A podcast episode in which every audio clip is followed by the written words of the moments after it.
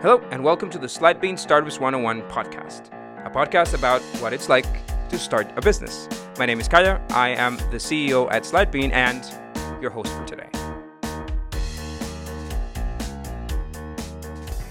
2020 caught most of us off guard. A seemingly booming economy now seems to be headed towards a recession, which will inevitably leave a lot of people unemployed across many industries. More importantly, 2020 is likely to represent one of the most essential resets the economy will go through. Suddenly, online shopping is the only way to shop, rather than a complement to brick and mortar. Suddenly, working from home is the norm rather than a nice to have. Likely, these changes in the dynamics of how people interact and spend money will have echoes for months and years to come. Some industries may completely disappear and others will be forced to reinvent themselves. This instability, this chaos, is a ladder for witty entrepreneurs to find opportunities to create or evolve their business and monetize this revolution.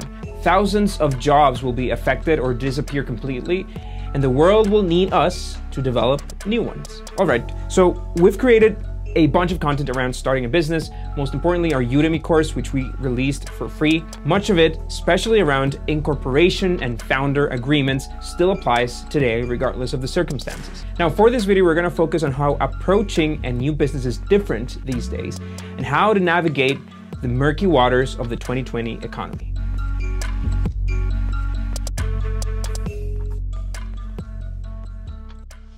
Understanding what kind of business you have. We have to learn to draw a line between the types of businesses that we have and the different routes for each one of them. On the one hand, we have the fast scale, usually tech related business that we read about in TechCrunch and Mashable. These are capital intensive businesses that carry a lot of risks with the opportunity for massive reward. Those are companies like Airbnb or Stripe and Square, all of which, by the way, got started during the last financial crisis in 2009. This is the kind of business that has a chance to raise investor capital at a very, very early stage and to continue funding their fast growth with new rounds of funding. While the term is not precisely accurate, I'm gonna call them tech startups for the purpose of this video. On the other hand, we have traditional or less scalable companies. That includes everything from a restaurant to a consulting firm, a marketing agencies, all the way even to online stores. These businesses can't scale the way a tech startup can. They usually require a proportional amount of team members to scale their revenue. And don't get me wrong, some fantastic companies like Starbucks started this way. They just don't have access to the same type of capital that a tech startup can get at the early stage. Again, for the purpose of this video, we're gonna call them traditional businesses, even though the term might not be entirely appropriate either. Both types of companies can raise investor capital if needed, but the way they approach their funding is entirely different, and we'll get back to this soon. Getting started. Regardless of what type of business you have, you'll need to get started on your own. Most companies, even high scale startups, raise capital by the time they have something to show. So you should never assume that money will come first. A team and a proof of concept should always come first. Let's talk about that proof of concept. How do you prove this idea you have is worth something? How do you find out if customers are gonna buy it without having to build it first? One wrong way to approach this is asking your friends and family because their judgment is always gonna be skewed. You're gonna need to ask strangers. In today's world, and even more in today's socially distanced economy, it's likely your business will require an online presence. Few exceptions like I don't know, a gas station or a local deli are probably excluded from the online presence. But for the rest of us, you will need to position yourself online eventually. You probably don't need a developer to build that first MVP, that's minimum viable product. The first concept should be as simple as an explainer video, a fake sign up button, a newsletter subscription, or even a Facebook or Instagram page. Anything that gives you information on the potential performance of your business is a step in the right direction. The cheaper and the faster you can do these experiments, the better. I am talking days here, not weeks. You just need to find out if people want what you're selling, but the product itself doesn't need to be ready. I've seen founders spend thousands of dollars on a prototype without testing a simple web page just to find out if people are willing to sign up or to click that buy button. We have a beta product called Slidebean Sites that lets anybody build a simple landing page taking advantage of our templates and our artificial intelligence design. Just like that, we're figuring out if people are interested in using this product. Other fantastic platforms for websites are platforms like Shopify or Squarespace, and neither of them will require you to hire anybody. That's really important. Just put the site out there, get some traffic to it, maybe social media or ads. Again, neither of which requires you to hire anybody, and then measure what happens. This approach to starting a business is called The Lean Startup. That's a fantastic book that every single entrepreneur should read. Let's talk about the team now. To me, the rule here is that the founding team should have the skill set to make the first $100,000 in revenue or to get the first 100,000 users into the platform. Think about it. If you don't have the skills required to get to that mark and you need to hire somebody that fulfills those skills, then those people shouldn't be your employees. They should be your co-founders. Think about that validation test that we talked about before. If you simply can't figure out how to build that first site or to drive that first few visits to your page, then it's evident that you need somebody else in the team. I'd be surprised if you can't solve it on our Slidebean sites because it's just too easy. But remember, that's just the first step of many. If you lack one of these needed skills, then you can't build a company, period. This idea that you have is worthless unless you can execute it. I think the most common mistake founders make is approaching potential co-founders like their hires. I'm inviting you to be a part of this idea that I came up with, my idea. That's the wrong approach. The approach should be I have a few ideas to start a company. I'm great in these areas, but I need someone who's great in these other areas. Let's chat and see if we can come up with something. See the difference? You're not hiring them. You're not standing above them. It's not your company, it's our company. You both need each other, and therefore, you have an equal say. When I got together with my co-founders, we all brought a bunch of different ideas to the table. We only committed to the one that excited us all, and most importantly, the one where we all had an expertise to build a better product than whatever was out there.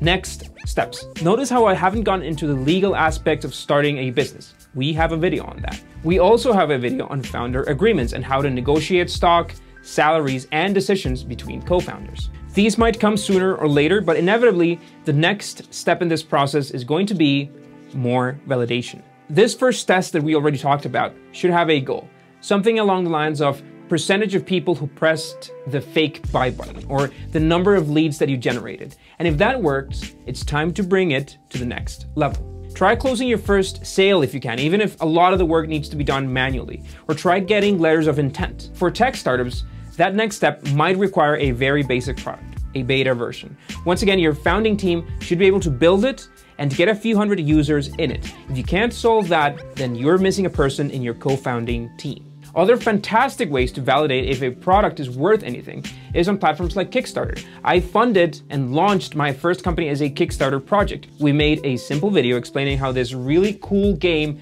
worked when in reality we hadn't written a single line of code. We used Kickstarter to understand if people would buy into it, and they did. We doubled the goal, raised the money we needed to develop it, but most importantly, figure out if the product makes sense to our potential customers without having to build it first. Is it possible to raise capital in a financial crisis? Let's go back to the tech startup versus traditional business case. Each company should approach different investors for different reasons. Say a chef wants to start a restaurant. Establishing a restaurant costs tens, if not hundreds of thousands of dollars. In an ideal scenario, the chef should have some track record, should have some market research about the location, and should ideally be bringing a small portion of the capital that's needed. The chef needs a partner slash investor to finance the opening of the location. That investor is likely going to be an equal partner. First, because the business cannot exist without his or her contribution, and second, because of ROI. Say the investor brings in $100,000 to establish the location and to fund a few months of operations. They agree on splitting the business 50 50. How is the investor going to make his or her money back? In case of a restaurant, it's likely going to be through dividends. The restaurant might lose money the first year, but say the second year, it generates a million dollars in revenues. Revenue is great, but investor only gets an ROI from profits. And then profits for this sort of operation might be, say, $100,000, so 10%. After taxes and splitting that by half, the way they've split the company shares, each one of them might get around $40,000. That's, in case of the investor, 40% of their original investment.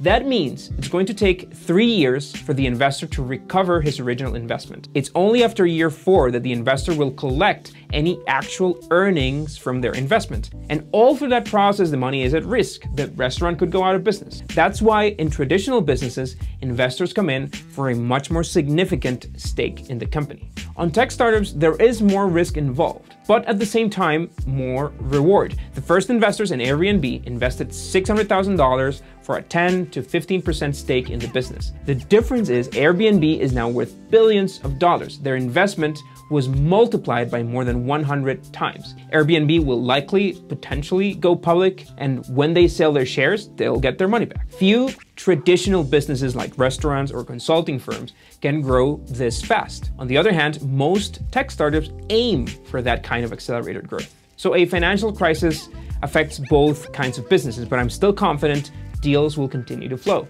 Investors and venture funds are likely going to be more strict and more careful about their investments. They are likely going to require more validation and more traction before they invest. Valuations might be lower, but deals will continue to happen. According to Tom Tunguz, a venture capital at Redpoint Ventures, who has a fantastic blog on startup funding, the number of seed and Series A rounds deals that happened during the last financial crisis was not reduced compared to the previous months. That's actually very encouraging news. Remember, many of these funds have already raised their capital and already have cash ready to deploy, regardless of the state of the market. That being said, the question of the impact of the market in the business is not to be taken lightly. Your business should be ready to navigate this uncertain market, or even better, prove that you have adapted your company to thrive in the current conditions. Other tools when starting a business. Here are some free or extremely cheap resources I recommend checking and using as you begin this entrepreneurial journey. First, our Startup Cafe. We have a free Discord server with hundreds of members. Every single one of them is an entrepreneur. We do live Q&As the moment each one of these videos goes live on YouTube, so I'll be hanging out there. We have a free financial model template and tutorial which you can download here. It's a fantastic tool to calculate how big your business can be and how much money you're to need to get there. If you need an investor deck, we have hundreds of templates available. Our team is also available to assist you in writing or designing your investor deck. Just check out slidebean.com. Thanks for listening to today's episode. I hope you've enjoyed it as much as we did. Remember to turn on your notifications for our podcast. You can also follow us on slidebean.com slash podcasts. See you next week.